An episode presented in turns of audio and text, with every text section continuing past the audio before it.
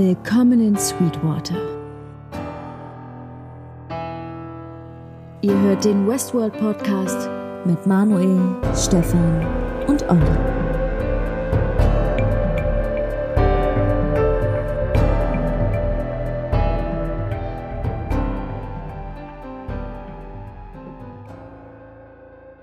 Howdy und herzlich willkommen zum Westworld Podcast Episode 9. Der erste deutsche Podcast zu HBOs Hitserie Westworld. Ich bin Manuel und an meiner Seite habe ich heute wieder natürlich Stefan und den natürlich Teddy. heute sprechen wir über Episode 9 der ersten Staffel von Westworld namens Das wohltemperierte Klavier. Und es war so widerlich. Was war widerlich? Keine angenehme Folge für meinen Kopf. nee, für uns alle, für unser aller Kopf nicht, glaube ich. Ja, nur mal, der konnte entspannt neben mir sitzen und den Leitfaden so ein bisschen mitschreiben und nochmal umgestalten und was auch immer, aber ich konnte tatsächlich gar nicht glauben, was ich da alles sehe. Du hast dich im Sofa festgekrallt. Ja, ich habe mich zumindest gefühlt halt 58 äh, Minuten und 34 Sekunden kein bisschen bewegt. 58 Minuten und 34 Sekunden, das ist so genau. Nein, die 34 Sekunden habe ich gelogen, aber die 58 Minuten stimmen. Du warst quasi, du warst quasi wie ein Host, der offline ist. Ja, mind blown durch zu viel Informationen. Ja, also heftig, dass das, also das, das, was mein Mind am meisten geblowt hat, war, war auf jeden Fall, äh, dass äh, ja, wir jetzt offensichtlich wissen, was es mit Arnold auf sich hat. Und ich hatte da ja ganz am Anfang meine Theorie, die hat sich ja bestätigt, ne? Welche Theorie hattest du? Naja, dass Arnold vielleicht zu weit gegangen ist und von einem Haus umgebracht wurde. Ah. Ja, ich wollte es nur noch mal, ich, ich, also ich meine, das Eigenlob und so, ne, ist klar, ne, aber ich wollte es nur noch mal erwähnen. Soll ich es einfach sagen? Mensch, Olli, hattest du nicht auch noch gesagt ja, ich habe quasi äh, vor, vorhergesehen, was passiert. Naja, nicht wirklich, aber meine Idee hat sich ja sozusagen bestätigt. Ähm, shocking, dass es halt unsere liebe Dolores ist. So lieb ist sie offensichtlich gar nicht. Ähm, ich würde sagen, bevor wir das Ganze Arnold, Bernard, Ford, Konstrukt durchgehen, gehen wir erstmal die anderen Handlungsstränge durch, die ja um einiges kürzer und schneller zu besprechen sind wahrscheinlich. Und dann können wir uns nochmal komplett Arnold, Bernard und Ford widmen. Dann lasst uns doch am besten mit Maeve starten. Damit startet die Folge ja auch. Genau. Und zwar wird sie von Bernard aufgeweckt, beziehungsweise denkt er das. Ich habe das gesehen, dass sie schon wach war oder im Online-Modus. Ja, ja, das hat man auf jeden Fall gesehen, aber dass sie das kann, das war ja schon klar, ne? Also ich meine, es gab ja vorher auch immer schon Anzeichen, bevor ihre äh, Overall Intelligence auf 20 angehoben wurde, ähm, dass bei ihr dieser Sleep Mode beziehungsweise dieser Offline Mode offensichtlich nicht so gut funktioniert, ne? Wo sie da ja einmal auch schon irgendwie durch durch Dallas oder durch die äh, durch das Unternehmen sozusagen auch durchläuft und so, ne? Das war ja alles noch bevor sie zum, zur Intelligenzbestie wurde. ja, und die Frage halt, ob sie da ja, äh, nee, sie ist ja eigentlich fähig auf jeden Fall zu erkennen, was Haus und was Mensch ist und wie sie dann reagieren würde, wenn Bernard auf sie zukommt, ne? Ja, ja, genau. Und sie kriegt ihn ja dann da auch damit, weil ne, er will dann ja sozusagen sie wieder zurücksetzen. Oder ist, glaube ich, so, ne? Ja, und er versucht rauszufinden, weshalb sie Clementine umgebracht hat. Da versucht sie ja erstmal zu lügen und sagt, ja, das war der Samariter-Komplex. Und genau. äh, dann findet Bernard aber raus, dass ihr Code offensichtlich verändert worden ist. Ja, und dann fängt sie ja an zu erzählen, dass sie, sie das alles weiß und er sich offensichtlich nicht darüber bewusst ist, dass er ein Host ist. Sie, sie aber sehr wohl. Ja, wenn sie da in der Wir-Form anfängt zu reden und dann kommt Bernard natürlich so ein bisschen ins Grübeln, ne? Kennen wir ja schon, was so passiert. Das war schon krass auf jeden Fall. Ja, war, das ging schon direkt heftigst los. Aber realisiert er da wirklich, dass er ein Host ist? In der Szene? Ja, zumindest wird er darauf hingewiesen, sag ich mal, und man sieht ja, dass es äh, in ihm dann zumindest äh, zu irgendwelchen Aktivitäten kommt, die jetzt nicht unbedingt äh, ein normales Hostleben äh, Leben, äh, Gedanken sind, quasi, meine ich. Ja, er versucht ja irgendwie da ein bisschen so gegen anzukämpfen, ne, offensichtlich. Er will es auf jeden Fall nicht wahrhaben in dieser Szene, glaube ich. Genau, aber spätestens, äh, spätestens, äh, naja, nachdem äh, Maeve dann sozusagen in Anführungszeichen die Kontrolle übernimmt und ihn zwingt, sie einfach wieder runterzuschicken. Ähm, ja. Ja, das macht er dann ja auch. Und er schickt sie dann zurück ins Service, also zurück nach Westworld, wo sie sich dann ja Hector widmet und ihm, naja, stört bei beim Erleichtern. er erleichtert sich gerade, als Maeve kommt und ihm ein Gewehr vor die Nase hält und ihm eröffnet, dass sie alle Storylines kennt, also seine Vergangenheit, seine Zukunft. Naja, genau. Und sie sagt ja dann voraus, was in den nächsten äh, Sekunden dann direkt passiert, dass sie sich dann im Streit um den leeren Tresor äh, dann über den Haufen schießen. Und erst da wird er dann stutzig, weil in dem Moment, direkt nachdem es halt sie das gesagt hat, passiert es halt. Ne? Ja. Und ja. wir erfahren auch das erstmal den Namen der Schlangenfrau. Oder ich glaube zumindest, dass wir es ja. erfahren, aber ich habe ihn das erste Mal wahrgenommen. Armistice? Armistice? Ich weiß, ich weiß nicht, wer ausgesprochen wird, ich habe es ähm, mitgeschrieben. Armistice. Armistice. Ja. Sicher, dass wir das noch nicht wissen? Kommt mir jetzt nicht so unbekannt vor. Echt? Der Name kommt dir bekannt vor? Ja. Ich bin mir da relativ sicher, dass wir den noch nicht kennen. Ja, gut, sie ist ja in einer, in der einen Folge ist, ist sie ja ein bisschen, bisschen ausführlicher zu sehen als nur beim Überfall, ne? Nackt, meinst du? Nackend. so wie Ford sie schuf. ja, und grundsätzlich äh, hat sie halt Wort für Wort alle ähm, Dialoge, die dann eventuell folgen werden, ihm dann so dargelegt und es kommt genauso und ähm, ja, das, wonach er quasi in fast jedem Loop gejagt hat. Und zwar, äh, dass der Safe im Prinzip, ähm, sie kennt den Code, sie weiß auch genau, was drin ist, weil sie ja hier so hyper, hyper intelligent ist. Ja. Äh, macht ihm dann halt äh, mit einer langen Story nebenbei bewusst, dass das, was er halt tut, leider irgendwie alles vorhergesagt ist, beziehungsweise programmiert ist. Und äh, versucht ihn dann halt so nach und nach zu überzeugen, dass sie doch mit ihm macht dass er mit ihr in die Hölle kommen soll. Dass sie es mit ihm macht. ja, und probiert halt, äh, ihn dann quasi auch Richtung äh, Hölle zu schicken. Hölle steht dann, denke ich mal, für die Labore. Ähm, ja, und äh, sie hat äh, auf jeden Fall die Aufmerksamkeit von ihm erregt. äh, ja, und dann fallen sie so ein bisschen übereinander her und äh, versuchen sich äh, mit einer Gaslampe ähm, dann irgendwie ja. auch zu töten, sodass sie dann auch endlich mal ins Labor kommen. Aber ich verstehe nicht ganz, was das für einen Sinn haben soll, weil sie verbrennen ja. Das habe ich mir auch gefragt. Wenn sie sich selbst anzünden. Das heißt doch, dass Maeve komplett resettet werden muss, oder nicht? Und dann hat sie doch die ganzen Fähigkeiten nicht mehr und so, oder? Ja, ja. der Kopf und so wie sie programmiert ist, ist es ja, das bleibt ja. Ich denke mal, sie wird ja einfach nur einen neuen Körper bekommen, wenn die so weit ist. Also die Gefahr besteht natürlich, dass Leute, die sie dann quasi wieder aufbauen und äh, wieder regenerieren, ähm, beim Check vielleicht merken, dass da die Einstellungen ein bisschen irgendwie hochgedreht wurden, aber grundsätzlich kann ich mir schon vorstellen, dass es dann einfach portiert wird auf einen anderen Rohling, sag ich mal. Aber ähm, man hat ja auch äh, in der einen Szene ja schon gesehen, wie das äh, Innenleben von so einem Host aussieht, ne? Und das sah ja schon sehr metalllastig aus. Meinst du Dolores? Ja. Aber Dolores ist ja auch der älteste Host im Park. Ah, stimmt. Hast du recht. Also wir haben ja gesehen, wie die Hosts hergestellt werden, zumindest die neuen, die kosteneffizienter hergestellt werden. Und da ist es ja so, dass die Synthetisch. aus Fleisch und Blut ah, sind. Okay. Aber in Hinblick auf Maeve und dass wir nur noch eine Folge vor uns haben, was glaubt ihr denn, was uns von Maeve und Hector noch erwartet in der letzten Folge? Puh, na, also ich glaube, das, das, das spitzt sich irgendwie alles schon dann immer mehr zu. Also ich, also ich glaube, dass sie versuchen auszubrechen. Die wollen eine Armee aufbauen. Naja, ich denke mal nicht, dass sie äh, sozusagen fort die Hand schütteln und dann zur Vordertür rausgehen.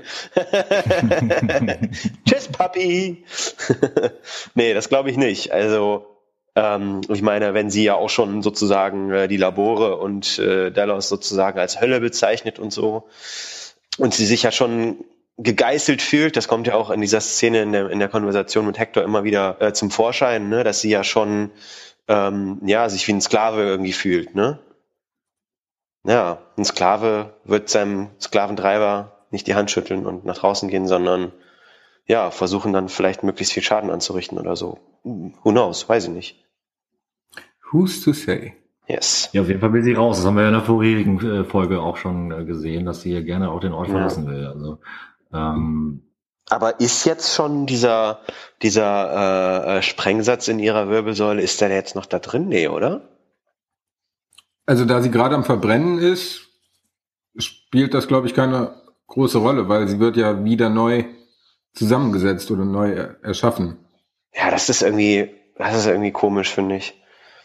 Dass sie sich da verbrennen lässt. Also, das muss ja irgendeinen Sinn haben. Also, sie muss ja irgendwie, ich meine, sie ist ja so eine Intelligenzbestie, dass das ja irgendwie schon wahrscheinlich hinterher Sinn macht. Aber jetzt gerade für mich als Mensch macht es keinen Sinn. ja, wilde Spekulation, ne? das können wir halt nicht wissen. Also wer weiß, wie ein Haus wieder aufgebaut wird, wenn er verbrennt. Äh, kann ja auch sein, dass die gegen Feuer irgendwie so unempfindlich sind, dass äh, nur die obere Hautschicht irgendwie verbrennt oder sowas. ja, Oder Blubberblasen wirft, sodass man da einfach einen neuen Gummimantel drüber zieht und dann sieht alles wieder gut aus. Blubberblasen wirft. Ja, die sehen dann bestimmt aus wie die Terminator. ja, ja, irgendwie sowas. Und dann bauen sie sich wieder zusammen, wieder T1000. ja, na gut, aber wir wissen ja, dass sie nicht, dass sie ja anders hergestellt werden mittlerweile, ne? Ja, wird sie einfach nochmal gebadet und dann hat sie, Einmal in Milch getunkt und ja genau, Nivea. Nennen wir es Nivea. Aber der Chip und so und wo das alles gespeichert ist, die ganzen Dinge, das in ihrem Hirn, das, das muss ja wahrscheinlich äh, dann schon irgendwie aus einem Material ummantelt sein, was auch feuerresistent ist, weil ansonsten ähm, würde ja ein teurer Host mit all seinen Daten, ich weiß ja nicht, inwiefern die Datensicherung vornehmen, aber ähm, würde ja dann sozusagen weg sein. Ja, in der Regel wird sowas ja zentral gespeichert. Das wird ja nicht äh, mit, dem, mit dem Host unterwegs sein, das ganze Wissen. Da kommt der IT-Dealer wieder raus. Exakt. Sicherungsbänder müssen immer im anderen äh, Feuerbereich äh, quasi gelagert werden, damit kein Ja, äh, Feuer, das im Serverraum ausbricht, dann auch die Datensicherungsbänder kaputt machen kann. Äh, in der Westworld wird das ja mit Sicherheit nicht auf irgendwelchen Datensicherungsbändern quasi gemacht werden, aber man kann ja mittlerweile sogar äh, in Gas speichern. In Gas speichern. Nein, es gibt so luftdichte kleine Räume, in denen du quasi äh, spezielles Gas einpacken ähm, packen kannst quasi und Aha. in diesem Gas kannst du im Prinzip, dadurch, dass es luftdicht ist, äh, in diversen Dimensionen Sachen abspeichern. Krass, ich habe nur mal irgendwie gelesen, dass es sowas, so, so eine, so eine Bakterienart gibt, wo man auch irgendwie äh, speichern kann irgendwie. Aber das ist schon länger her, deswegen weiß ich nicht mehr so konkret. in Bakterien und Gas kann man Informationsspeicher? Ja, Alles ist ein, alles ist ein Datenträger. Sogar der Tisch ist ein Datenträger. Wenn der hier einen Fingerabdruck drauf hat, da ist wie eine Ja. CD, nur ein bisschen dümmer. Muss anders gelesen werden. ja, Manu, selbst mit einer 14 sind wir die kognitiv überlegen. Der kam aber spontan.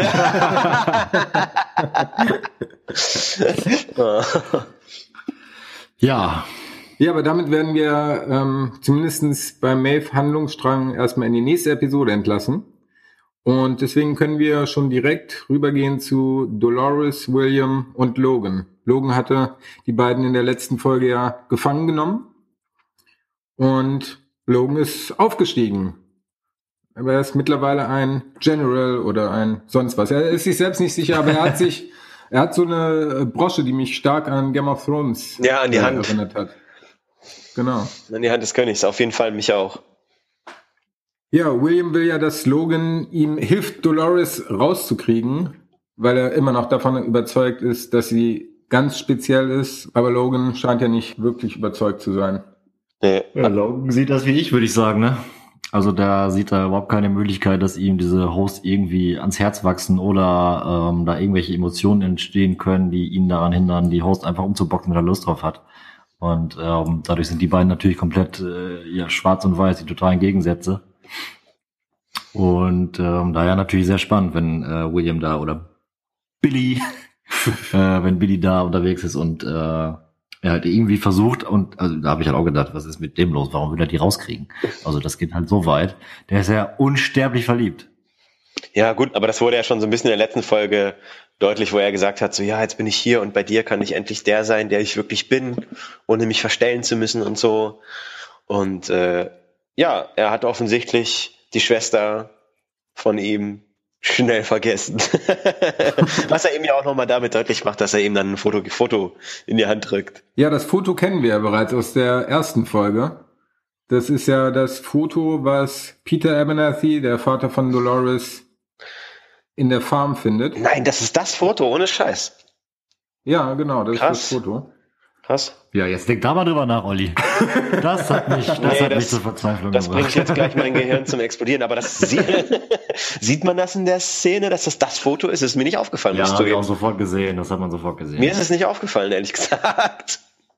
Das Okay. hat man sofort gesehen. Ja. Mir ist nicht aufgefallen. Ich habe mir eher Sorgen um Dolores gemacht, weil ich auch in sie verliebt bin. Hast ja schon das ein oder andere Mal gesagt, dass du eher der William bist. ja, gut, aber William zeigt ja schon noch ein neues Gesicht jetzt dann, ne? auch in dieser Szene. Was einige Rückschlüsse auf dich zulässt, Olli. Ja. Ja. Okay, aber keine, keine Idee zu dem Foto? Mm, naja, dadurch, dass ich das jetzt erst erfahren habe, muss, muss ich mal drüber nachdenken. Also, Also. Peter Abernathy hat das ja mal auf dieser Ranch gefunden, wo die Pferde abhängen, eingezäunt sind. Ja, und das Einzige, was ich mir dann so ein bisschen erklären konnte, ist, dass wir von, also anders als bisher von mir gedacht, zumindest in ganz, ganz unterschiedlichen Zeiten dort unterwegs sind. wie meinst du das? Ja, wenn wir aktuell davon ausgehen, wir sind schon seit langem in dem Handlungsstrang unterwegs, dass ähm, William und Logan halt dort unterwegs sind und Logan halt den totalen Krieg da möchte und äh, William da sich nur mit ähm, seiner Do Dolores beschäftigt. Ah, okay, ja. Und ähm, haben aber entsprechend auch später gesehen, dass eben halt dieses Bild ähm, von Peter Abernathy gefunden wird. Daher, obwohl wir das ja als erstes gesehen haben, muss das ja im Prinzip nach dem kommen, was wir zurzeit sehen. Ja, naja, klar. Ja. So, und ist das jetzt richtig, richtig weit weg oder ist das irgendwie in naher Zukunft? Boah, jetzt explodiert mein Hirn wirklich.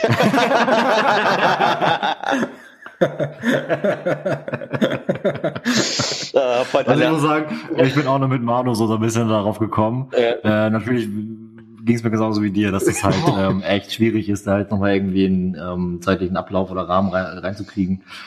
Äh, so richtig dahinter gestiegen, also in welchen genauen Zeiten das, das Ganze jetzt lief, könnte ich mir jetzt ungefähr ähm, zusammenreimen, aber ähm, gehen wir mal davon aus, dass das Foto deutlich später gefunden wurde.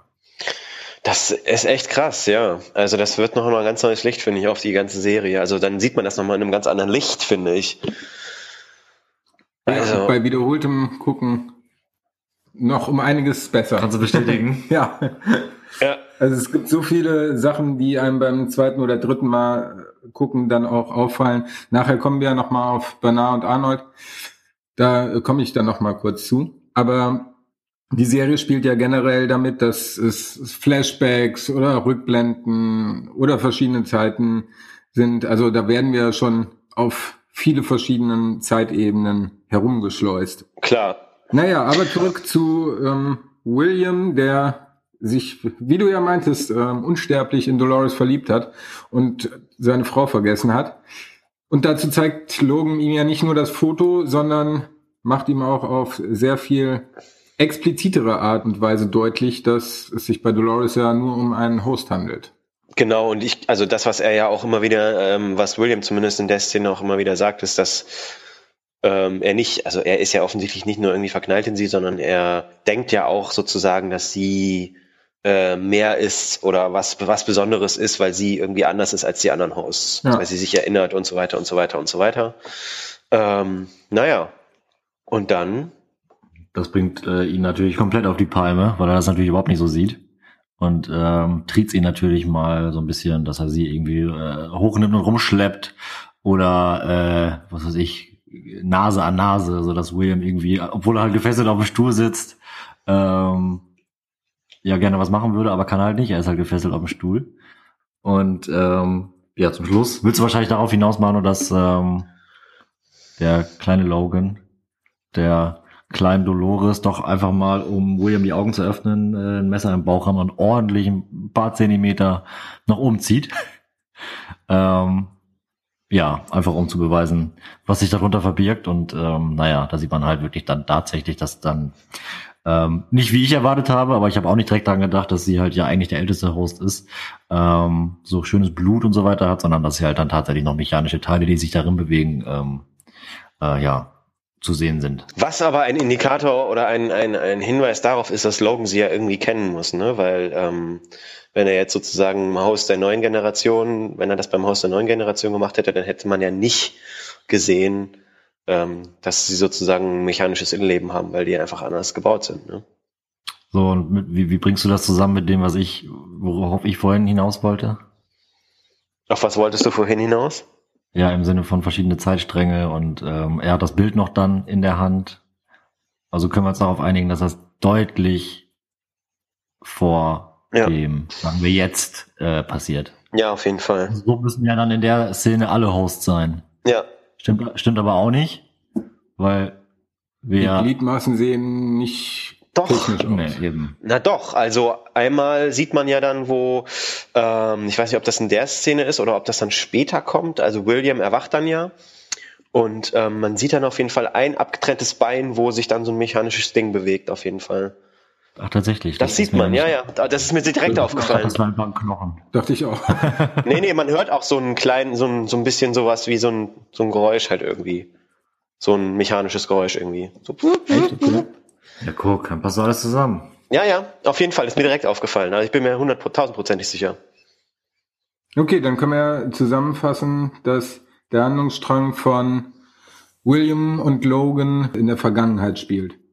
Ja weil wir die Hosts der ersten Generation offensichtlich haben. Und darauf wollte ich auch schon diverse Male hinaus mit den verschiedenen Logos, die es gibt. Weil als William und Logan das erste Mal nach Westworld kommen und auch als Bernard ähm, in der vorherigen Episode runterfährt und sich in das alte System einloggt, da war auch dieses alte Logo zu sehen. Deswegen haben schon bei Reddit ab Folge 2 damals die Leute Theorien gesponnen, dass es sich doch um verschiedene Zeitstränge handeln könnte. Ja, ja, Aber ey, wir, wir ja. sind bei Folge 9 draufgekommen, das ist auch okay. Ach genau, aber Dolores sagt dann ja noch was in die Richtung, dass da noch Schönes in der Welt ist, beziehungsweise im Englischen sagt sie, there's beauty in the world und das wäre ja, wofür sie Arnold gebaut hätte. Und dann kann sie Logan entkommen, indem sie zum Messer greift, ihm ins Gesicht schlitzt und dann abhaut. Und plötzlich sieht man sie dann, ich glaube, nachts wieder ohne Wunde. Ja. Aber schon eine Knarre am Halfter, im Halfter. Hatte sie die vorher nicht? Grundsätzlich dreht sie doch erstmal keine Knarre, oder? Naja, doch. Naja, aber sie also, hat ja die Hosts erschossen. Ja, ja, klar. Aber da hatte sie ja auch noch eine Wunde im Bauch. also darauf wollte ich jetzt hinaus. Ach so, okay, ja. Also wenn das jetzt ein anderer Strang wäre, hätte sie auch eine Knarre. Aber ja. nicht die Knarre, die sie da geklaut äh, hätte. Oh, das ist eine Erinnerung oder so, ne? ja, aber ist richtig. Sie wird im Bauch geschlitzt, äh, klaut er die Knarre, knallt bei Haus ab. William sagt ihr, lauf, ich finde dich. Äh, als er sogar noch gefesselt war. Und ähm, dann läuft sie weg. So, und dann sieht man ja irgendwie nach ein bisschen gewühlt und in der Nacht rumgelaufen, dass sie halt ähm, plötzlich dann ihr Shirt auch wieder anhat, äh, überhaupt kein Blutspritzer auf dem Shirt ist und ähm, ja, sie im Prinzip wieder fein aussieht, aber trotzdem hat eine Knarre hat. Also mir wäre jetzt nicht aufgefallen, dass sie vorher die ganze Zeit mit der Knarre rumgelaufen wäre. Nee, sie hat ja immer ihre Klamotten gewechselt, ne, wo sie irgendwann ähm, ihr Kleid abgelegt hat, ihr blaues. Und da, da hatte sie dann, glaube ich, immer eine Knarre am Halfter.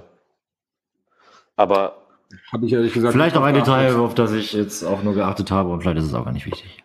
Ja, aber es ist ja gar nicht klar, ob das, ne, also es scheint ja wohl eher dann irgendwie eine Erinnerung zu sein, ne, in, die, in der man sie dann wieder sieht. Beziehungsweise ein Flashback oder however. ja, irgendwas von weil, dem. Ja, genau, weil sie ja dann zumindest äh, die, die, die Verletzung nicht mehr hat aus, aus der aktuellen Zeit sozusagen. Ja, also es ist auf jeden Fall nicht direkt anschließend an die Situation, wo sie in Bauch gestochen wird, weil sie keine Wunde mehr da hat. Kommen wir zurück zu der Situation. Denn Logan versucht William eher weiter klar zu machen, dass Dolores einfach nie am Leben war und sie ein Host war. Das ist ja jetzt schon seit Anfang der Serie oder ab Episode 2 so. Aber jetzt scheint er William eher überzeugt zu haben. Und sie schließen sich in die Arme wie Brüder. Aber als Logan am nächsten Morgen dann erwacht, ähm, muss er zu seiner Überraschung feststellen, dass überall Leichen rumliegen und offensichtlich, wie du ja meintest, auch mechanische abgetrennte Gliedmaßen. Aber William hat sich offenbar dazu entschieden, das Spiel anders zu spielen. Alter. er ist ein bisschen amok gelaufen. Auf jeden Fall hat er wenig geschlafen. Ja. An Logans Stelle wäre ich, glaube ich, sehr überrascht. Also William war ja bisher immer komplett der Liebe und Nette, der auch am Leben der Hosts nicht interessiert war, aber sie für mehr gehalten hat, auch wenn Dolores jetzt natürlich sehr speziell ist. Aber generell hat er auch in der ersten Folge dem alten Mann aufgeholfen und das scheint ihm jetzt alles egal zu sein, weil er erkannt hat, dass Hosts wirklich nur Hosts sind. Spielbälle. Nein, er hat da was mit Teddy gemeinsam. Wenn es um Dolores geht, dann sehen beide rot. ist tatsächlich so. Ja, ist so, oder? Die Dolores-Magneten. naja, eher Dolores ist der Magnet, würde ich sagen. Ja, ich kann ja, ich, auf mich hat sie ja auch eine gewisse Anziehungskraft. Also. Surprise, surprise. Surprise, surprise. sie ist eine Frau. Ey. Ja, aber William schafft es ähm, somit ja Logan dazu zu überreden, Dolores zu helfen, beziehungsweise möchte er Dolores finden und ihr aus dem Park helfen, wenn ich das richtig verstanden habe. Wobei Dolores ja vorhin auch schon meinte, dass die beiden sich ja so sicher wären, dass sie raus möchte, aber warum sollte sie raus aus dem Park wollen, wenn scheinbar alle, die außerhalb des Parks leben, so viel Geld dafür ausgeben, dass sie in den Park kommen? Ja, das, das, Worte. ja, ja, ja, das fragt sie die beiden ja auch noch, ne? Was, die Welt da draußen kann ja gar nicht so toll sein, wenn ihr alle hier rein wollt. Ja, das nächste Mal sieht man Dolores dann ohne die Wunde auf der Suche nach dem Dorf mit der bekannten Kirche. Nach ihrer Heimat. Aber darauf kommen wir dann später nochmal, weil sich das Ganze dann ja zu einem Story-Match verbindet. Knoten. Story-Knoten mit Bernard. Zu einem Knoten in unserem Gehirn. ja, nicht nur einen. Nee, aber, na, aber das, das, also so, umso mehr wir darüber sprechen, umso, umso stärker bildet sich bei mir auch wieder so eine Theorie heraus. Jetzt, wo das auch klar ist, dass es zeitliche Unterschiede gibt und so in den Handlungssträngen. Also vielleicht ist Dolores ja eigentlich auch sozusagen der erste Host, der, der dann tatsächlich irgendwann versucht auszubrechen. Who knows? Wie, was war jetzt deine Theorie? Naja, also, naja, dadurch, dass die Handlungsstränge ja auch ähm, zeitlich, zeitlich unterschiedlich äh, äh, gelagert sind, kann es ja auch sein, dass Dolores dann irgendwie auch der erste Host war, der abhauen wollte irgendwie aus Westworld oder so, der es dann geschafft hat oder nicht, ja, offensichtlich nicht geschafft hat, aber haben wir Dolores eigentlich irgendwann mal jetzt in der Gegenwart gesehen? Das habe ich mich nämlich eben auch gefragt. Ja, oder? Muss ich lange überlegen, müssen wir wahrscheinlich nochmal alle Folgen angucken, ob sie jemals irgendwann. Also, bin mir nicht so sicher. Ich bin mir auch nicht sicher. Unsicher. Ich bin mir auch nicht sicher. Ich mir auch gar nicht, also null. Habe ich auch nicht drauf geachtet beim wiederholten Male gucken. Nee, achtet man ja auch nicht drauf, wenn man vorher überhaupt äh, einem nicht ja. auffällt, dass das eigentlich äh, zeitlich unterschiedlich spielt. Ja. Naja, ich wusste es ja schon, aber ich habe jetzt nicht explizit darauf geachtet, ob Dolores sozusagen in anderen Handlungssträngen als die mit William und Logan auftaucht. Ja. Doch, mit dem äh, Man in Black. Auf jeden Fall. Stimmt. In den Handlungssträngen taucht sie noch auf.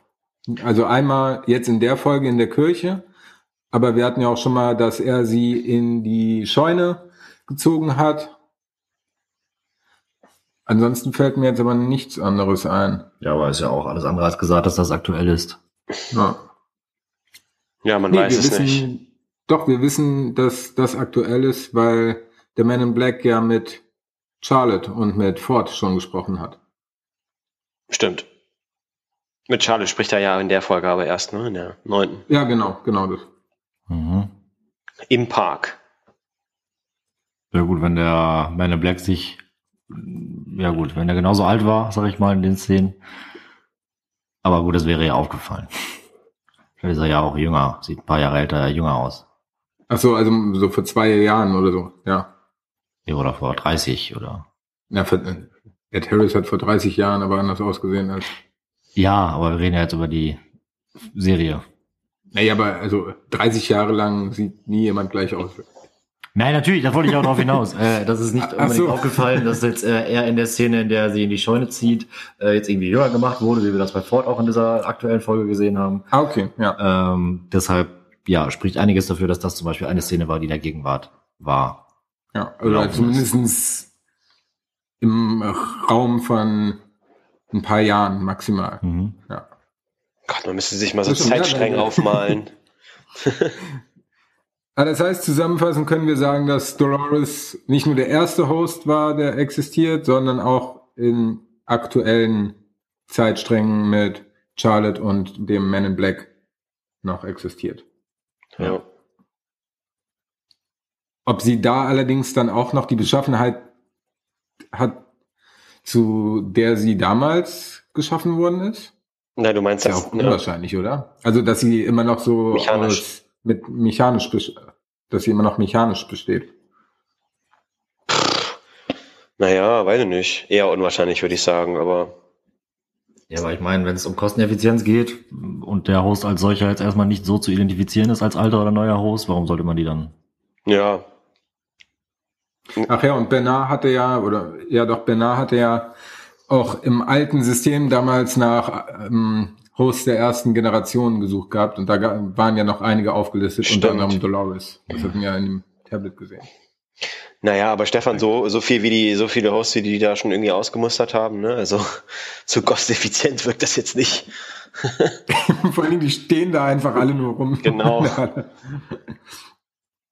Aber wo wir schon bei dem Man in Black und Charlotte sind, lasst uns doch zum Handlungsstrang von Teddy, dem Man in Black und eine Gefährtin von Wyatt oder eine, Wie sind die nochmal auf die gestoßen? Da war ich mir jetzt auch gar nicht so sicher, ehrlich gesagt.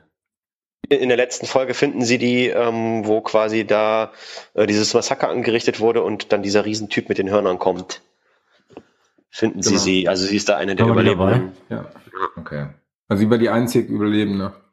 Und Ja. outet sich ja als Gefolgsfrau von Wyatt. Ja. Ja, okay, fangen wir nochmal an. Nee. Okay, Lady hat offensichtlich beide gefesselt. Ähm, und irgendwie, ich glaube, der Man in Black sagt ja dann zu Teddy irgendwie, Teddy, dass du damit hast du jetzt mal endlich hast den Vogel abgeschossen oder so. Und der Man in Black ist ja sicher auch ziemlich sicher, dass er auf jeden Fall nicht verletzt werden kann von den Hosts. Und im nächsten Moment ähm, bringt sie Teddy ja dann um und stößt ihm das Messer in den Bauch. Genau, aber bevor sie ihn umbringt, erweckt sie ja noch Erinnerungen oder Flashbacks in Teddy an Wyatt und das Massaker, wo er ja scheinbar Ah, einen größeren Anteil dran hatte, als er für sich immer wahrhaben wollte.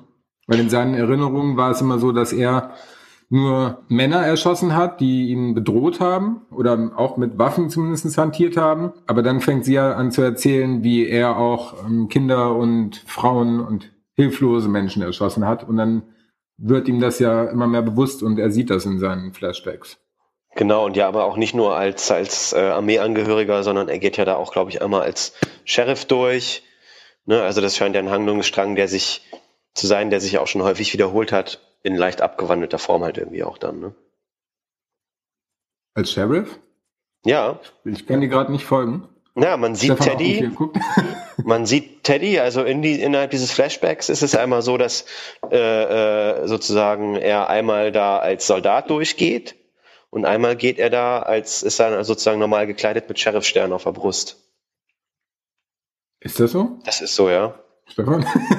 Hab ich nicht gesehen. Ist so, ich bin mir sehr sicher. das ist so, ja. Olli sind sehr viel aufmerksamer Zuschauer als wir. also mir ist es auch nicht aufgefallen. Ja, ist aber so.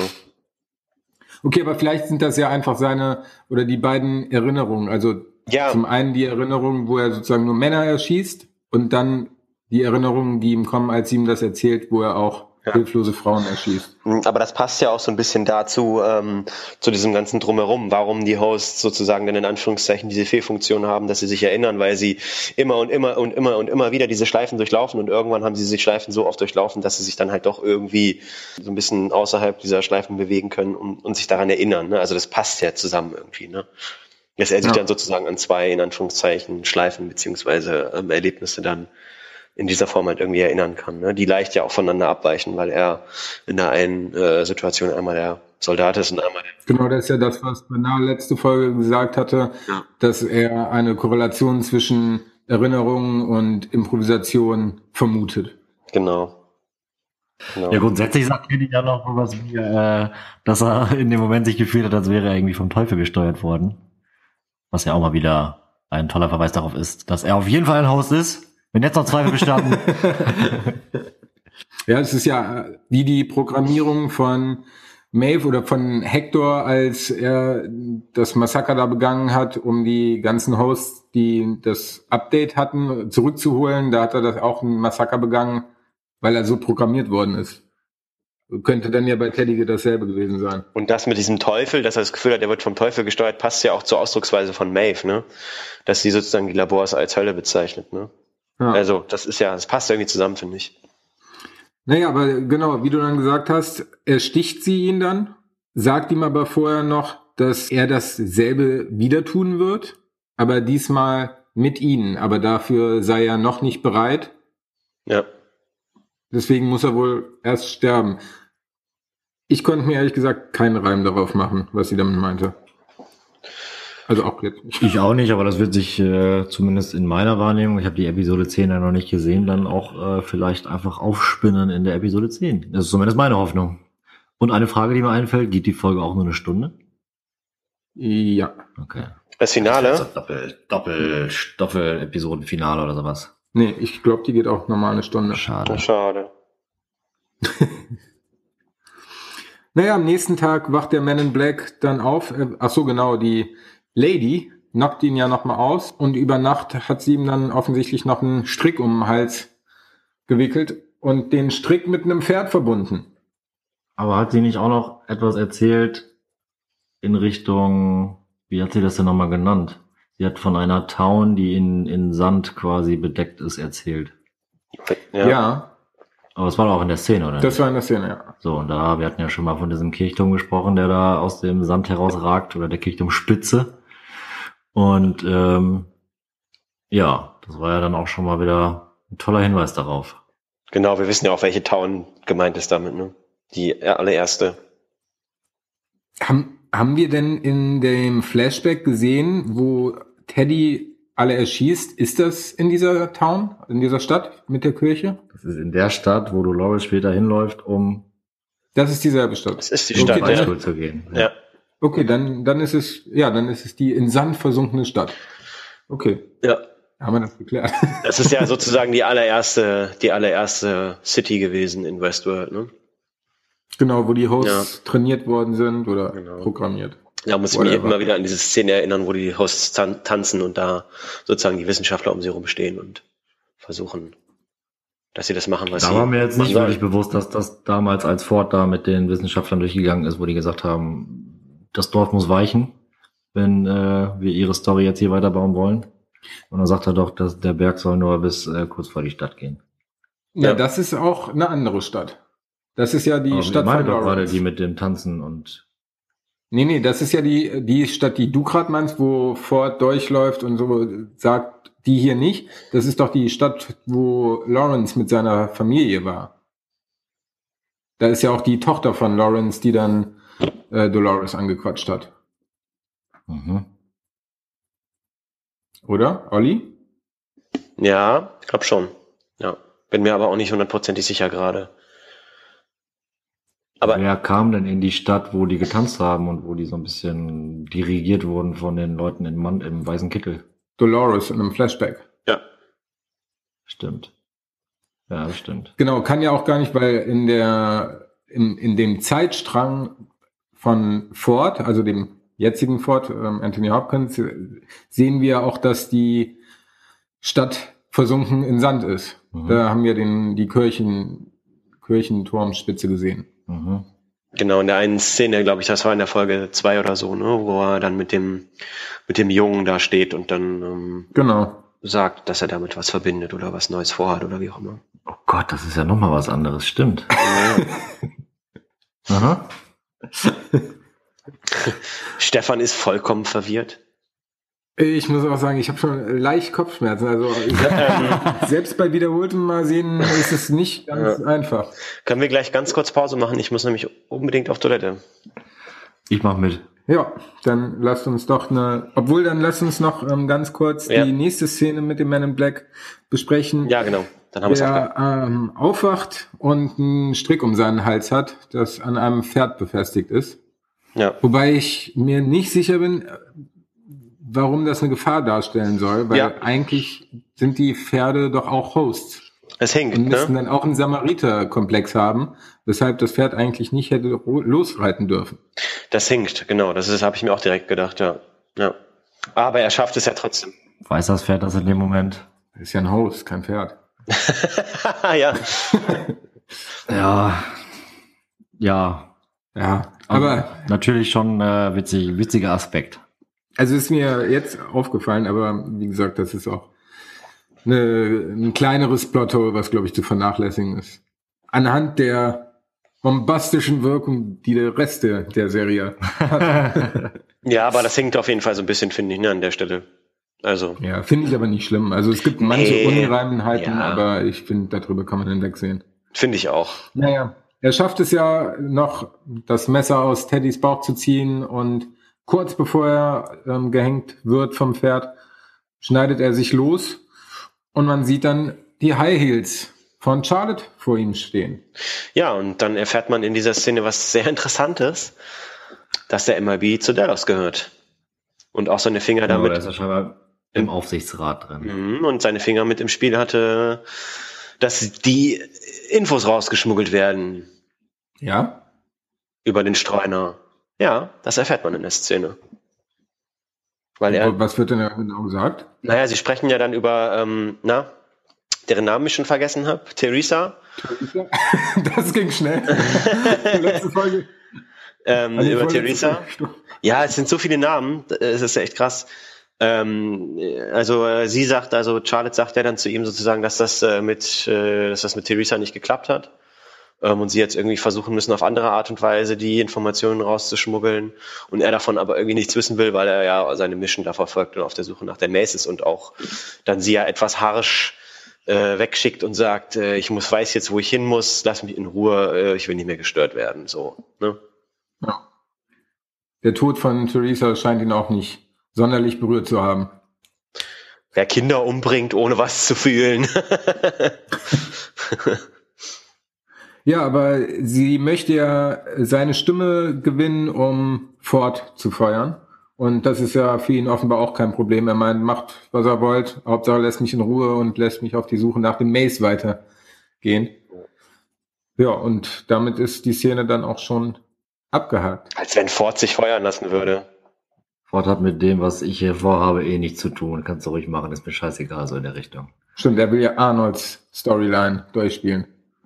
Ja. Beziehungsweise denkt er, dass Arnold das da noch irgendwas gibt. Was aber auch mal wieder so ein bisschen aufklärt, die eine, die eine Konversation zwischen Ford und Man in Black in der Bar, wo Teddy auch noch dabei ist, ne? Erscheint dann auch in einem anderen Licht. Inwiefern? Naja, weil man ja jetzt weiß, dass der MIB zum Vorstand gehört, ne? Ja. Mehr sagt einem das dann aber auch nicht. Ich wollte gerade sagen, es gibt jetzt aber nicht explizit Sachen, die, die in dem Gespräch erwähnt haben, die darauf hingedeutet haben, oder? nee, nee, gibt's nicht, aber ähm, naja, es wirft auf jeden Fall ja neue Fragen auf, ne? Weil, also dass er zum Vorstand gehört, das, das hat mich, also das hätte ich nicht gedacht. Also das finde ich schon. Ja, man hatte auf jeden Fall nicht den Eindruck, dass Ford sonderlich beeindruckt von dem Man in Black ist oder dass er großartig Respekt Ja. vor ihm hat. Ja, nee, das stimmt. Und eigentlich denkt man ja auch irgendwie, dass Ford die ganze Zeit so ein, so ein, so ein One-Step ahead ist quasi von Ah. Black. Ford Vermutet hat, man. Ford hat doch bestimmt auch ein paar Hosts im Vorstand implementiert. naja, gar nicht so abwegig. Und er baut ja noch einen Host, ne? Er baut noch einen, ja. Stimmt, wurde auch noch nicht aufgelöst. Mhm. Heimlich baut er ihn. Das ist ja die Krux an der Sache. Stimmt ja gar nicht. Was stimmt nicht? Das stimmt nicht. Doch, das stimmt. Doch, das stimmt. Er baut ihn heimlich. Und in dem, in dem Haus unten drin, in dem Keller, was nicht registriert ist. Ja. Ach, stimmt. Und ich hatte jetzt so gerade an die Szene gedacht, wo Dolores unten ist. Nee, wo wir dachten, dass Theresa sozusagen dieser neue Okay, Host ist, um den Mord zu vertuschen.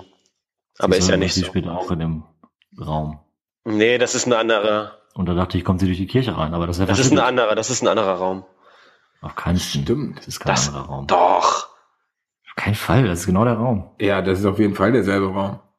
Da ist ja auch einmal dieser Raum, wo, Wo- Dolores bisher immer verhört worden ist und im Hintergrund war da ja auch schon ein Host in der Mache. Oder zumindestens war, ich weiß nicht, ob ein Host in der Mache war, aber es war auf jeden Fall ein Gerät zum Hostbauen drin, oder?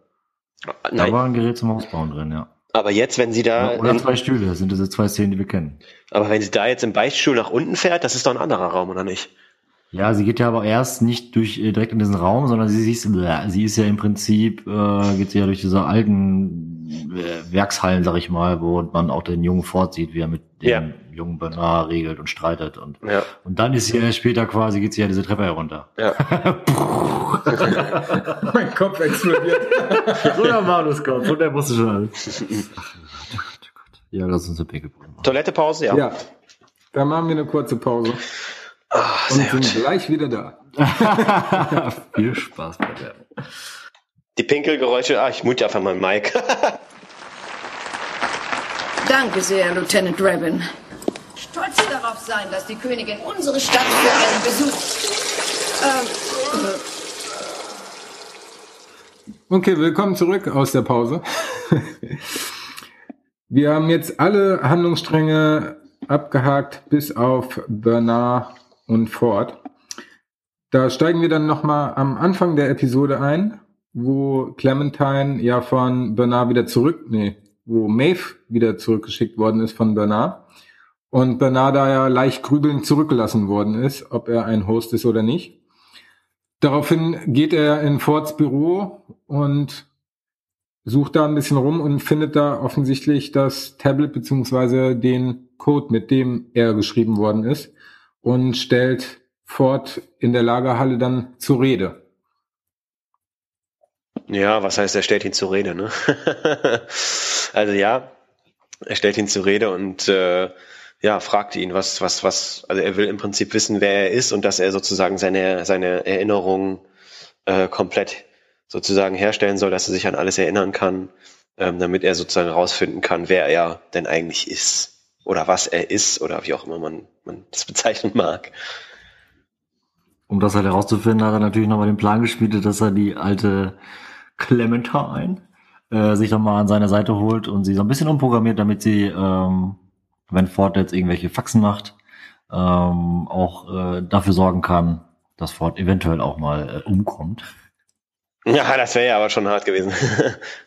Fand ich auch sehr interessant. Ich habe auch die ganze Zeit darüber nachgedacht, was passiert denn, wenn der jetzt wirklich mal dann stirbt oder so, aber äh, da ging schon wieder die Pferde mit mir durch. Und, und, wir, und es ist nicht Game of Thrones, wo am Ende der ersten Staffel. Ach, scheiße, Stefan, hast du noch gar nicht gesehen, oder? Doch, die erste Staffel habe ich Ah, gesehen. Ich weiß, gut. dass der, wie heißt der Haupt? Oh, sehr gut. Aber habt ihr auch gedacht, die Pistole, die Clementine hat, das sieht aus wie so eine Spielzeugpistole, weil die vorne am Lauf so einen, rot, das ist so einen roten Ring hat. Habt ihr das gesehen? Wir sind halt auch in einer sehr fortgeschrittenen Zukunft, ne? Also wer weiß, wie da Pistolen aussehen. Das stimmt. die sehen ja schon aber teilweise sehr futuristisch ja, aus. gut, die Pistolen, die sozusagen dann von, von Dallas benutzt werden und nicht die West-West-West-Version sozusagen, ne? Aber ganz kurz zu futuristischen Waffen. Olli, The Walking Dead. Da war doch jetzt ähm, eine Szene, wo die überfallen worden sind von Negan. Und dann hatte Ja. Daryl doch plötzlich so eine Waffe, die aussah wie so eine Future-Waffe. Was war denn da los? Nee, das ist keine Future-Waffe. Ich habe da auch äh, mir ein paar Kommentare und Memes und so im Internet so angeguckt. Ähm, ja, sowas gibt's in den USA ganz häufig, dass die Leute sich so Customize AR-15 zusammenbauen. Also das hat nichts mit Future oder irgendwas zu tun gehabt, sondern das war einfach so eine, ja, da hat wohl jemand sich irgendwie so eine individualisierte AR-15 zusammengebaut, die ja sowieso jeder Idiot in den USA hat. Ähm, das war auf jeden Fall, ja, ein normales Gewehr, was halt einfach nur anders so. aussah. Okay, sehr gut. Sehr Also. gut haben wir das auch geklärt. Ja. Ja, wie gesagt, Clementine bedroht Ford mit der Waffe auf Geheiß von Bernard. Und dann bleibt Ford wie man denkt, nichts anderes übrig, als Bernard seine Erinnerungen zurückzugeben und gibt ihm die sukzessive wieder. Am Anfang sieht er seinen Sohn, wie er ihm wieder Alice im Wunderland vorliest, wie er das ja auch Dolores vorliest. Stimmt. Und man merkt auch, dass, beziehungsweise man sieht ja auch, dass er, als er mit seiner Frau telefoniert, offensichtlich nicht mit seiner Frau telefoniert hat, sondern mit Ford. Ja. Ja, spannend. Irgendwie muss er ihn ja auch dann äh, quasi auch noch überwachen. Ne? Also er lässt ihn natürlich in der normalen Welt, äh, normale Welt, äh, in, in, in Delos Laboratorien, sag ich einfach mal, herumlaufen. Und ähm, so ein bisschen Kontrolle muss da natürlich auch sein.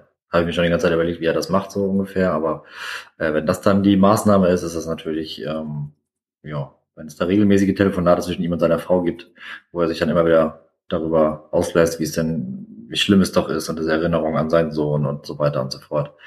Ähm, ja, da kommt ja dann alles bei raus. Weil mit ihr kann er ja, ja dann auch vertraulich sprechen.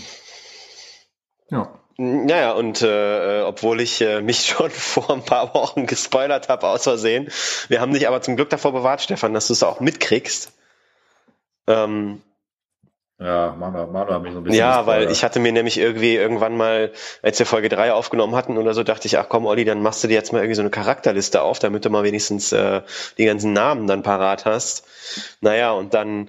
Mir ist es aber erstmal gar nicht aufgefallen die ganze Zeit, weil ich dachte, ach, das ist wahrscheinlich einfach nur eine Doppelung, dieses Bild oder so. Da haben die wahrscheinlich irgendwie einfach nicht das Bild irgendwie eingefügt und irgendwann gucke ich so genau in den so, nein, scheiße, jetzt hast du dich gespoilert, du Idiot. Ja, aber ich war trotzdem geflasht. Also von daher, ähm, ja. Ja, das findet Bernard ja auch raus, dass Ford offensichtlich einen Host nach Arnolds Abbild gebaut hat. Er nennt es, er nennt es eine Hommage. Ich habe dich sozusagen als Hommage an, an Arnold entwickelt und gebaut. Sagt, sagt er zu ihm. Genau. Aber ähm, was ich halt auch krass finde, jetzt wo man das weiß, ist es halt auch krass, weil wenn man sich dann mal zurückerinnert, auch die ganzen Gespräche zwischen vermeintlich Bernard und Dolores und so weiter und so fort. Also man weiß ja jetzt beispielsweise auch mal dann gar nicht, was war jetzt dann in der Vergangenheit tatsächlich dann Bernard, also der Host, und was war Arnold? Oder? Ja. Also das ist total unklar. Das ist damit ja vollkommen in, man dachte, man war sich immer sicher, ja, das ist Bernard, das ist der Mitarbeiter, aber dadurch, dass wir ja jetzt auch wissen, dass es so ähm, unterschiedliche äh, Zeit, Zeitstränge gibt bei den einzelnen äh, Handlungssträngen oder die in unterschiedlichen Zeiten stattfinden, weiß man das ja mit dem Moment gar nicht mehr so genau, ne?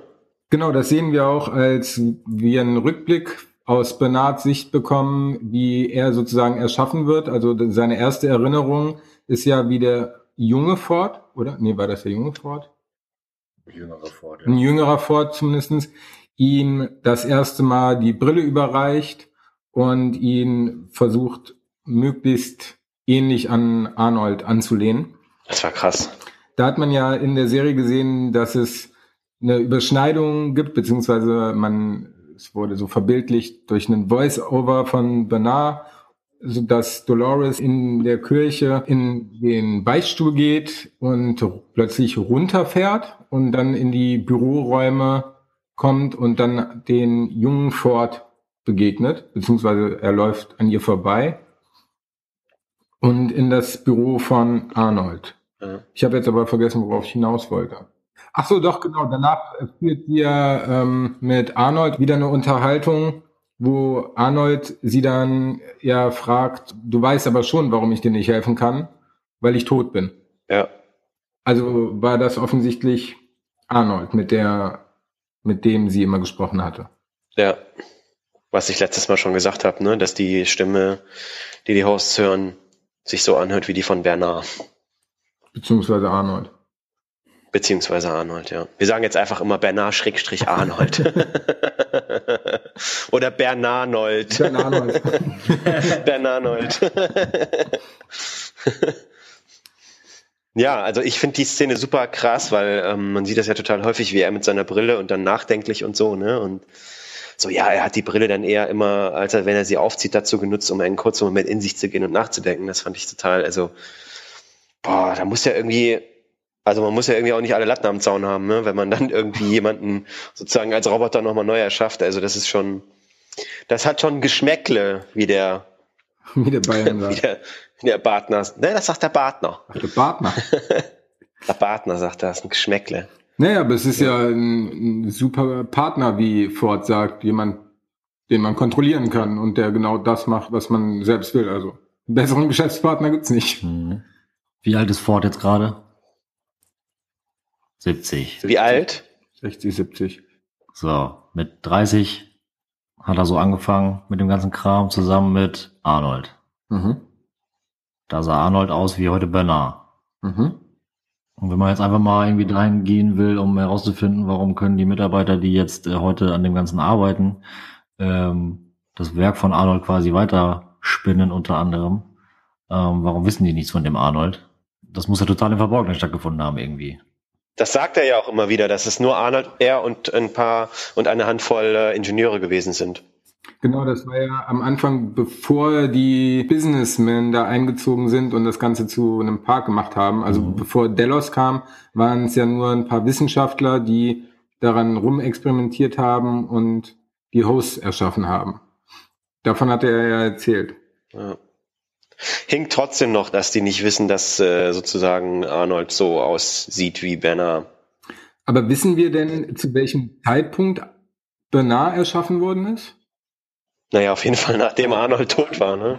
Ja, ja, auf jeden Fall, nachdem Arnold tot war. Aber wie jung war denn Ford, als er Bernard erschaffen hat? Das hat man ja vorhin gesehen, aber war er da deutlich jünger als jetzt? Nicht deutlich. Hatte noch nicht so viele graue Haare, er war aber deutlich älter als der, den Dolores in diesen alten Gängen äh, begegnet ist. Genau. Heißt, auf jeden Fall, also zwischen dem Alter äh, in den Katakomben da unter der Kirche, wo Dolores ihm begegnet ist, und der Szene, wo wir sehen, wie er Bernard im Prinzip zum Leben erweckt, stecken auf jeden Fall locker mal auch 20 Jahre. Mhm. Also wenn wir jetzt davon ausgehen, dass ganze schätzen. Strang irgendwie 30, 35 Jahre äh, lang alt ist quasi. Ja. Ja, also der, der Handlungsstrang, das wissen wir ähm, zum jetzigen Zeitpunkt schon, dass der circa drei Jahre, glaube ich, war es so, dass die Wissenschaftler an den Haus rumgewerkelt haben. Dann kamen die Businessleute und haben da draußen einen Park gemacht und den gibt es jetzt seit 30 Jahren. Das Mhm. heißt, die sind Ja. ungefähr 35 Jahre, also 33 Jahre seit Anbeginn der Hostzeit. Ja. Aber Seit dem Host-Urknall. wir müssten ja jetzt eigentlich davon ausgehen, dass der ganz junge Ford, den wir, den jüngsten Ford, dem wir begegnet sind, ähm, ja schon Arnold gebaut haben muss. Eigentlich. Wieso? Er hat ja Bernard gebaut, nicht Arnold. Äh, ja. Also, wieso, wie, worauf wolltest du hinaus? Ich wollte darauf hinaus, dass das ja eigentlich dann auch vor diesen 30 Jahren passiert sein muss, oder nicht? Weil sonst würden die Businessmen doch schon lange mit Arnold slash Bernard zusammengearbeitet haben. Kannst du deine Frage nochmal anders stellen? Wir gehen davon aus, dass, wo, geht ihr gerade von aus? Wann wurde Bernard gebaut? Zeitpunkt X nach Arnolds Tod. Gut. Aber bevor die Businessmen den Park zur, zum Freizeitpark gemacht haben? Das ist eine gute Frage. Weil wir sehen ja, wie Bernard aufgeweckt wurde von einem deutlich älteren Ford. Ja. Und das würde ja darauf hindeuten, dass das erst sehr viel später passiert ist. Ja. Was die Theorie irgendwie, äh, was sehr komisch ist, weil dann tatsächlich ja jetzt wirklich die Leute, die schon lange an Bord sind und ähm, das Ganze zum Geschäft gemacht haben, eben halt den, den, ähm, den Arnold kennenlernten, weil er ja dann deutlich später als diese 30 Jahre gestorben sein muss, was aber nicht geht, weil er ja zumindest behauptet hat, dass Arnold vor sehr langer Zeit und zwar ähm, ja vor 30 Jahren gestorben ist. Oder aber er ist gestorben Und dann war nichts. und dann lange Zeit nichts. Das kann natürlich auch sein. Und dann hat er ihn wieder erbaut und die anderen Leute kennen ihn nicht. Also er hat ja irgendwann mal erzählt, dass er alles über Arnolds Vergangenheit vernichtet hat. Ja, gut, aber ich meine, wir sagen ja heute schon, das Internet vergisst nicht, ne? Also das hinkt trotzdem. Ja. Wurde tatsächlich auch als Kritikpunkt ähm, angebracht, aber auch das Gut. gehört zu einem meiner Meinung nach vernachlässigbaren äh, Plothole. Ja, Aber es Ja, stimmt schon, Fall. es hinkt auf jeden Fall. Ja. Ja, wir finden ja auch raus, dass Arnold nicht im Sinne hatte, einen Park zu kreieren, sondern tatsächlich an dem Bewusstsein interessiert war und hat deswegen den Host einen inneren Monolog beziehungsweise deren Programmierung als inneren Monolog mitgegeben, damit diese das im Kopf immer wieder hören und so wollte er Bewusstsein in den Host triggern. Ja, ja so, eine, so eine innere Stimme quasi, dass sie in Anführungszeichen mit sich selbst reden können, wie wir das ja auch können. Ja, ist ja, wenn wir ähm, lesen oder denken, dann hören wir auch eine Stimme. Das habe ich jetzt übrigens neulich irgendwo gelesen, dass die Gedanken, die wir haben, die Stimme, die wir hören, dass tatsächlich Muskeln im Stimmen, in den Stimmbändern aktiv sind. Mhm. Aha. Krass. Also habe ich jetzt unabhängig von der Serie ja, gelesen. Bei Nein glaube ich. Wissenschaftliche Texte gelesen. Wissenschaftliche Texte. ja, Bernard hat ja weiter auch noch ein Flashback zu seinem Sohn, wo er gerade am Sterben ist und lässt dann die Krankenhelfer erstarren. Er hat die Kontrolle über sein Flashback äh, quasi gewonnen, ne? Ja. Durch das ganze Wissen. Und äh, ja, redet dann auf jeden Fall nochmal mit ähm, seinem Sohn und sagt ihm, dass er das doch jetzt dann auch gerne, äh, jetzt wo er Bescheid weiß, im Prinzip äh, hinter sich lassen möchte. Und ähm, ja, worauf will ich hinaus? Ich will darauf hinaus, dass er doch äh, dann eigentlich aufwacht. Ne? Ja. Genau, das ist dann die Szene, wo Bernard aufgeweckt wird von dem etwas jüngeren Ford und sozusagen seine erste Erinnerung überhaupt hat, wo er erschaffen worden ist. Open your eyes. Ja, aber was meint ihr? Waren das Freunde? Oder wie sieht er Bernard? Oder wie sieht er Arnold? Na, ich habe immer so das Gefühl, dass sie eher schon so ein bisschen in entgegengesetzte Richtung gearbeitet haben, wie wir das ja auch immer schon wieder erwähnt hatten. Ne? Ja. Ja, aber letzten Endes ist es ja so, dass er, dass das Ford ja jetzt auch sozusagen nicht alle Bestrebungen der Hosts nach einem Bewusstsein im Keim erstickt oder unterdrückt, was er ja durchaus tun könnte. Ne? Also macht er ja nicht. Ja, und gerade Benar meint dann ja auch, dass er Arnolds Arbeit weiterführen will. Aber dann wird ihm ja bewusst, dass sie die Diskussion beziehungsweise die Unterhaltung schon mal hatten. Und dann sagt Ford, dass nicht er, also nicht er selbst die Gefahr ist, sondern Bernard, wo, wobei ich ehrlich gesagt nicht weiß, was er damit ausdrücken wollte. Ja, dass wenn Bernarda jetzt das alles hinterfragt und andere Hosts äh, programmiert und so weiter und so fort, dass sich der Park dann im Prinzip äh, nicht mehr wirklich, äh, sag ich mal, kontrollieren lässt, sodass im Prinzip äh, die Hosts immer menschlicher werden und Ford ist ja ganz klar der Meinung, dass die Menschen halt irgendwie mh, mm, sehr böse sein können. Und ähm, ja, und entsprechend, solange Ford nicht mehr die Fäden in der Hand hält ähm, und das sich alles selber entwickelt, halt das Ganze irgendwie zugrunde geht. So war zumindest meine Erklärung dafür. Und ein bisschen das Kartenhaus zusammenfällt. Je menschenähnlicher sie werden, desto mehr wird der Kosmos, in dem sie da leben, halt auch äh, Gefahr laufen, irgendwie zerstört zu werden. Sei es im Sinne von, dass irgendwie alle Horst auf einmal durchdrehen oder alle dann im Endeffekt in dieser Psychokirche landen. Psychokirche. Ja, stimmt. Er meinte ja auch, dass die Menschheit alles ausgelöscht hat, was eine Bedrohung darstellen könnte. Das könnte natürlich auch damit gemeint sein, dass wenn Bernard jetzt in die Richtung geht, dass er die Hosts befreien will, dass die Menschen dann, keine Ahnung, den Park schließen oder alle Hosts eliminieren, auslöschen, weil sie halt dann eine Bedrohung darstellen. Ja, ich habe das eher so verstanden, dass, dass er sozusagen ähm, Bernard in die Schranken weist und ihm sagt, hier, du bist ein Host und die Menschen haben so im Prinzip auch schon alles ausgemerzt, was ihnen irgendwie hätte gefährlich werden können und danach haben sie diesen Park hier erschaffen, in Anführungszeichen ähm, und du machst mir das jetzt nicht kaputt sozusagen, ne? bevor du jetzt irgendwie überhaupt in die, in die, in die Situation kommst, äh, Gelegenheit zu haben, hier das Kartenhaus einstürzen zu lassen. Ähm, ja, lass ich dich über die Wupper springen. Ja, lässt ihn sich selbst umbringen. Das äh, war schon krass, wo er dann rausgeht und dann im Hintergrund man den Schuss hört und Bernard zusammensacken sieht. Hat mich äh, auf jeden Fall schockiert, auch wenn Bernard nur ein Host ist. Fand ich trotzdem traurig. Warum sagst du das so in meine Richtung? Stefan. ja, mich, mich, mich auch, weil ähm, es ja vor allem so ist, das sagt ja auch einiges über Ford aus, ne? Der ist ja auch irgendwie relativ gefühlskalt, ne? Also, was heißt relativ? Sehr gefühlskalt, weil ich meine, ähm, wenn dann ein alter Weggefährte von dir da sozusagen vermeintlich steht, er sieht genauso aus, er verhält sich genauso, ähm, ist ein weiterer Hinweis darauf, dass sie vielleicht nicht die besten Freunde gewesen sind, ne? Nö. Sonst hätte er vielleicht emotional ein bisschen anders reagiert in der Situation. Haus ist Haus, Mensch ist Mensch. Ob er jetzt in einem anderen Haus ein Skalpell Ja. zu sich zieht oder ihm die Kleider, Ja. Kleider vom Leibe reißt, um entsprechend zu zeigen, warum, warum ziehst du das Ding denn an? Äh, er hat da halt eindeutig, also als Erschaffer dieses Ganzen, Ja. sag ich mal, oder Miterschaffer dieses Ganzen und Schöpfer, hat er da einfach einen anderen Blick drauf und er nutzt diese Geräte, sage ich einfach mal, jetzt ganz klar Geräte, äh, um halt äh, sein sein Werk äh, zu vergrößern, erweitern, wie auch immer. Und ähm, da Der alle Gerät. zwei Meinungen bei ihm, genau.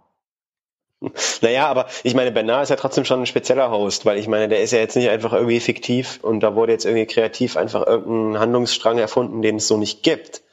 Weil ich meine, Bernard ist ja, eine, ist ja sozusagen eine Kopie von einem Menschen, den es mal gab. Also ich meine, das macht ihn ja schon speziell.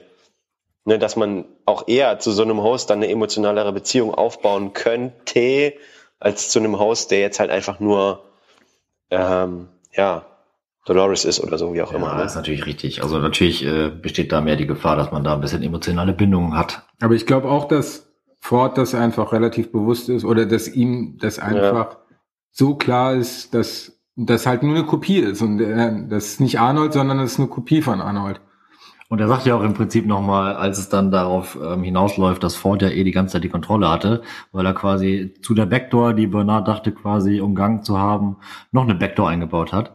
Ähm, sowohl wusste, dass Clementine ihn niemals irgendwie äh, erschießen, anschießen wird, ähm, wusste er auch, dass er die Macht über Bernard behalten wird. Und erstmal quasi, als Bernard fragte, warum hast du mich denn nicht äh, die ganze Zeit schon irgendwie zurückgehalten oder so, warum hast du das Spielchen mitgespielt, gesagt hat, dass er natürlich auch gerne ähm, erstmal die Möglichkeit gesucht hat, ihn so zu überzeugen, damit er bei ihm bleibt und ihm hilft, quasi sein Ding zu machen. Fand ich halt auch schon mal interessant. Also und vor allem, ja, das ist auch nochmal so ein, so ein Hinweis, dass er ja nie, so wie wir irgendwie gedacht hat, dass er jetzt am Ende wäre oder Gefahr laufen würde, selbst erschossen zu werden oder sowas.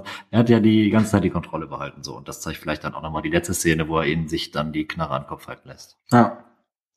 War so eine Art Test. Ja. Und auch nochmal interessant ist, dass er halt sagte, was, was hat das Ganze mit meinem Sohn denn überhaupt auf sich? Was, warum, warum lässt du mir diese Erinnerung so? Und dann kommt über Naya selber die äh, Einsicht darüber, dass das ja sein, sein, sein Eckstein ist, äh, wo um sein ganzes Leben drum äh, gesponnen ist oder aufgebaut ist als Basis. Aber war das auch als Hommage an Arnold gemeint? Also hat Arnold den toten Sohn? Das weiß ich nicht. Also das ist zumindest ein Gedanke, der plausibel wäre. Naja, also die Hommage an, an Arnold ist ja dabei, dass es ja so eine Art Grundcode oder so eine Art Gerüst gibt, ähm, was um die Hosts sozusagen drumherum gesponnen wird, was möglichst dramatisch sein soll, weil sie dadurch echter, echter wirken und das ist ja was, was von Arnold stammt auf jeden Fall. Ah ja, stimmt. Ja, also ich weiß auch nicht, ob das noch rauskommt, ob das ähm, auch sozusagen eine tatsächliche Geschichte von Arnold war oder nicht. Ich habe es so interpretiert gehabt, aber kann auch sein, dass es äh, tatsächlich einfach nur die Hommage gemeint war, wie du eben meintest, dass es halt eine tragische Story benötigt, um sie echter wirken zu lassen. Ja, und ich meine, bei Bernard ist es ja so, so notwendig wie bei keinem anderen Haus, dass er so echt wie möglich wirkt, dass sozusagen seine Kolleginnen und Kollegen nicht rausfinden, dass er überhaupt ein Haus ist. Ne? Masterpiece. Das ist auch was, was ich mich frage. Hätte Bernard nicht in vielerlei Situationen einfach mal freezen müssen? Oder in Offline-Modus, wenn andere sagen irgendwie Freeze all Motor Functions oder so? Wenn er es selber sagt vor allem. Na gut, das Ja. hat wahrscheinlich Ford irgendwie programmiert, dass das nur auf seine Stimme gemünzt ist oder irgendwas. Ja, mit Sicherheit. Ansonsten würde das ja gar keinen Sinn ergeben. Ja, Aber Maeve hat's ja auch geschafft. Ja, gut, Maeve ist auch unsere Intelligenzbestie. aber es stimmt. Ah gut, vielleicht sollte man das auch nicht genau hinterfragen. Ja, aber in der Szene hatten wir den Knotenpunkt mit Dolores. Lass uns darauf doch noch ganz kurz zu sprechen kommen. Sie ist ja in der Kirche mit den ganzen Hosts, die scheinbar am Durchdrehen sind, geht in den Beistuhl und ist dann unten in den Büroräumen, wo sie dem jungen Ford begegnet, der in Arnolds Büro stürmt, weil sie was Dringendes zu besprechen hätten. Man hört, dass es offensichtlich eine Diskussion zwischen den beiden gibt, aber jetzt nicht Ja. großartig, worum es geht. Aber worauf ich eigentlich hinaus will, weil wir im Großteil der Szene ja auch schon besprochen haben, ist ja, dass Dolores offensichtlich Arnold umgebracht hat.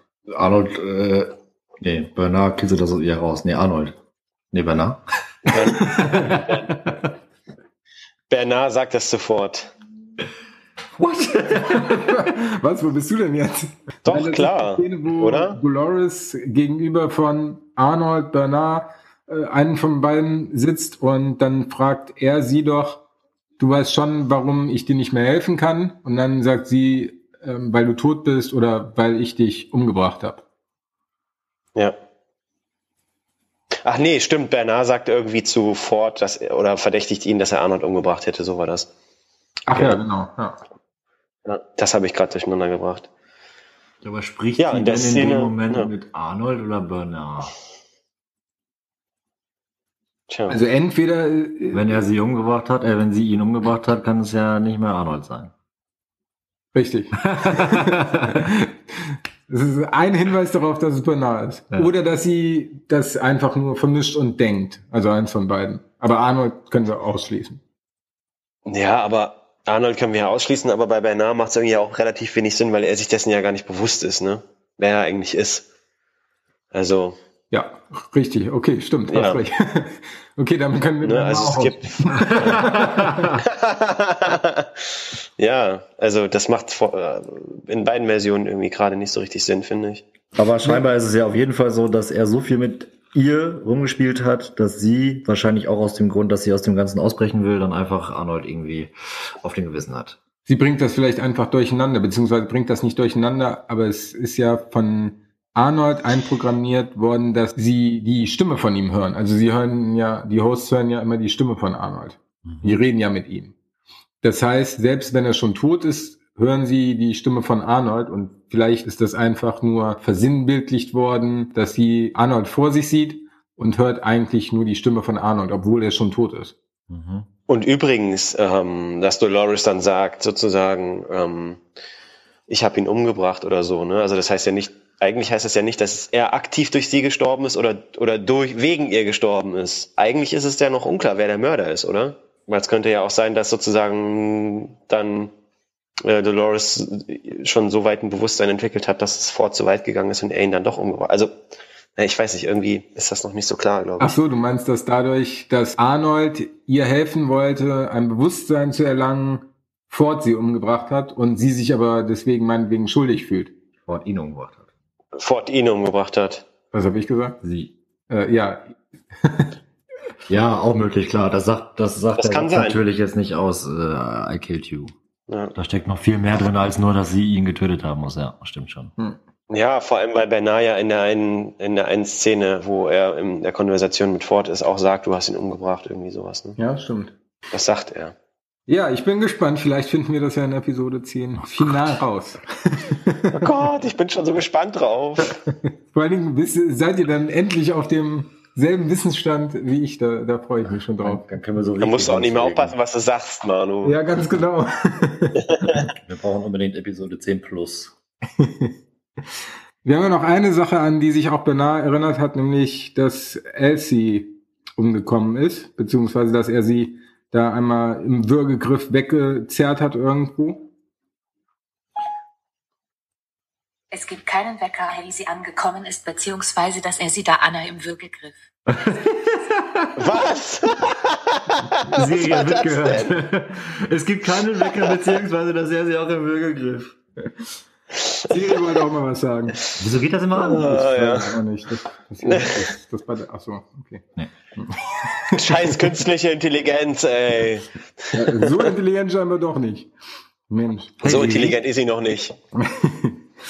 Okay, wie, wie gesagt, ähm, das ist noch, ähm, was kurz vorkommt, auch in einer anderen Szene, die wir noch sehen mit Stubbs, der offensichtlich Elsies Pager oder sonst was von ihr im Park gefunden hat und macht sich auf den Weg, um sie zu suchen, wobei er dann aber von drei Indianern angegriffen wird, die offensichtlich auch nicht auf die Befehle reagieren, die er ihm an den Kopf wirft. Und dann wird er von einem vierten Indianer überrumpelt. Ja, das ist, das ist ja krass, weil man in der Szene ja vor allem das erste Mal sieht, dass sozusagen ein Parkmitarbeiter in den Park geht und von einem Host angegriffen wird. Das hat's ja vorher so in der Form nicht gegeben. Äh, doch, Ne? doch. Mit dem. Naja, aber Er angegriffen werden kann. gekillt, aber ja, angegriffen werden Ja, kann. mit dem Typen, der sich selbst den Kopf angeschlagen hat. Ja, ja, klar, aber der, aber der ist ja total irgendwie baller baller und äh, schlägt sich dann selber den Kopf ein. Und es ist ja auch klar, dass der der Host ist, der manipuliert wurde, ne, der Streuner, mit den, mit den, der die Daten rausschmuggeln sollte und Ach so. so, ja, das stimmt, du hast recht. Also, was ist mit den Indianern und warum die dann auf den losgehen und das auch können, was es damit auf sich hat, das bleibt ja schon noch irgendwie offen, finde ich. Also richtig verstehe ich das auch noch nicht, was das mit den Indianern so wirklich auf sich hat. Naja, ich kann mir vielleicht nur erklären, dass Ford halt verhindern will, dass, dass, ähm, dass Stubbs ihm auf die Spur kommt, ne? Und deswegen sozusagen die Indianer schickt, um ihn, um ihm den Garaus zu machen oder ihn gefangen zu nehmen oder however. Also du sagst, Ford steckt dahinter. Könnte sein. Finde ich, klingt auch plausibel. Ja. Aber hat man dann jetzt in irgendeiner Weise gesehen, dass er jetzt irgendwie auf der Spur von Ford wäre diesbezüglich? Naja, er sucht nach, er sucht ja nach Elsie. Und Elsie wäre ja sozusagen dann auch mehr oder weniger so der Schlüssel, um an die ganzen Informationen zu kommen, die er jetzt selber auch noch nicht hat. Ne? Und ich meine, Ford ist ja auch immer sehr bedacht, alle Spuren zu verwischen und alle Eventualitäten auszuschließen, die ihm, äh, die seine, seine Taten verraten könnten. Ne? Also, Okay. ja, aber ob das jetzt so stimmt oder nicht, das ist jetzt wieder eine wilde Theorie. Ich hoffe, wir werden es vielleicht rausfinden oder äh, ja, wir verheddern uns da wieder in irgendwas, was, dann, was sich dann noch hinterher als nicht so ganz zentral herauskristallisiert. Ja, aber klingt auf jeden Fall plausibel, finde ich. Dann können wir doch mit dieser Erkenntnis schließen. Oder brennt jemandem noch was auf der Seele? Nein, aber wir können vielleicht schon mal äh, so ein bisschen auf die nächste Folge eingehen und auf unseren, unseren, unseren Gast ankündigen. Oh ja, nächste Folge haben wir nämlich einen Gast. Castle Connection wird erweitert. Und zwar haben wir einen weiteren Experten äh, mit an Bord, ähm, namens Howie, der auch ein großer Westworld-Fan ist und jetzt äh, schon komplett durchgeguckt hat, oder? Ja, er hat schon durchgeguckt, genau. Ja, Also er er das Staffelfinale schon Hört er denn fleißig unseren Podcast? Natürlich. Natürlich. Na. Nee, macht er wirklich. Ich habe bisher noch keine einzige Folge gehört, die, also im Schnitt höre ich sie ja mehr oder weniger, aber danach habe ich mir bisher noch keinen angehört. Ja, ich habe angefangen, aber es ist schrecklich, seine eigene Stimme zu hören. Außerdem habe ich halt mit den Ja, ersten Folgen angefangen komisch, und da waren ne? wir halt so fertig, dass es mir auch echt peinlich war, ehrlich gesagt, dass es diese Folgen überhaupt gibt. Zumindest meinerseits. Also ihr seid natürlich toll, aber ähm, mein Part Ist das darin, so? mein Part darin äh, verbessert sich hoffentlich stetig. Mit jeder einzelnen Episode. Ja, ich denke auch, dass wir von Folge zu Folge besser werden. Also mir fällt es ja im Schnitt auf, wir hatten eine Folge, das war Folge 4, die einen großen Aufwand im Schnitt hatte. Wir hatten da anderthalb Stunden Rohmaterial und ich glaube, insgesamt geht sie dann 1,10 oder so. Aber da waren wir auch Rotzevoll. auf dem Weg zum Feiern. Ja. Ja, aber äh, dazu machen wir das ja. Wir, verbessern uns stetig. Ich wollte es gerade sagen und außerdem ist das ja auch, weil es hat Spaß und deswegen, äh, Ja, hätten wir nicht Naja. einen Podcast gemacht, hätten wir uns nie so über diese Serie unterhalten. Ja. So ist die Idee ja auch zum Podcast entstanden. Ich habe einen Kollegen, ähm, wir haben das beide zur Ausstrahlung halt immer auf Englisch geschaut gehabt und hatten dann Dienstag immer unser festes Date mittags an der Mhm. Arbeit und haben dann zusammen gegessen und erstmal über die Folge gequatscht. Ach wie cool. Ging dann immer noch auf ein Käffchen hinaus. Ausgedehnte Mittagspause. Man kann sich ja dann doch mal in den einen oder anderen Handlungsstrang verlieren, ne? Wie wir jetzt Ein wissen. wenig. So ganz ein wenig, ja, genau. Ja, genau. Und damit verabschieden wir uns bis zum Staffelfinale und sagen Tschüss und bis zum nächsten Mal. Tschüss. Tschüss, Leute.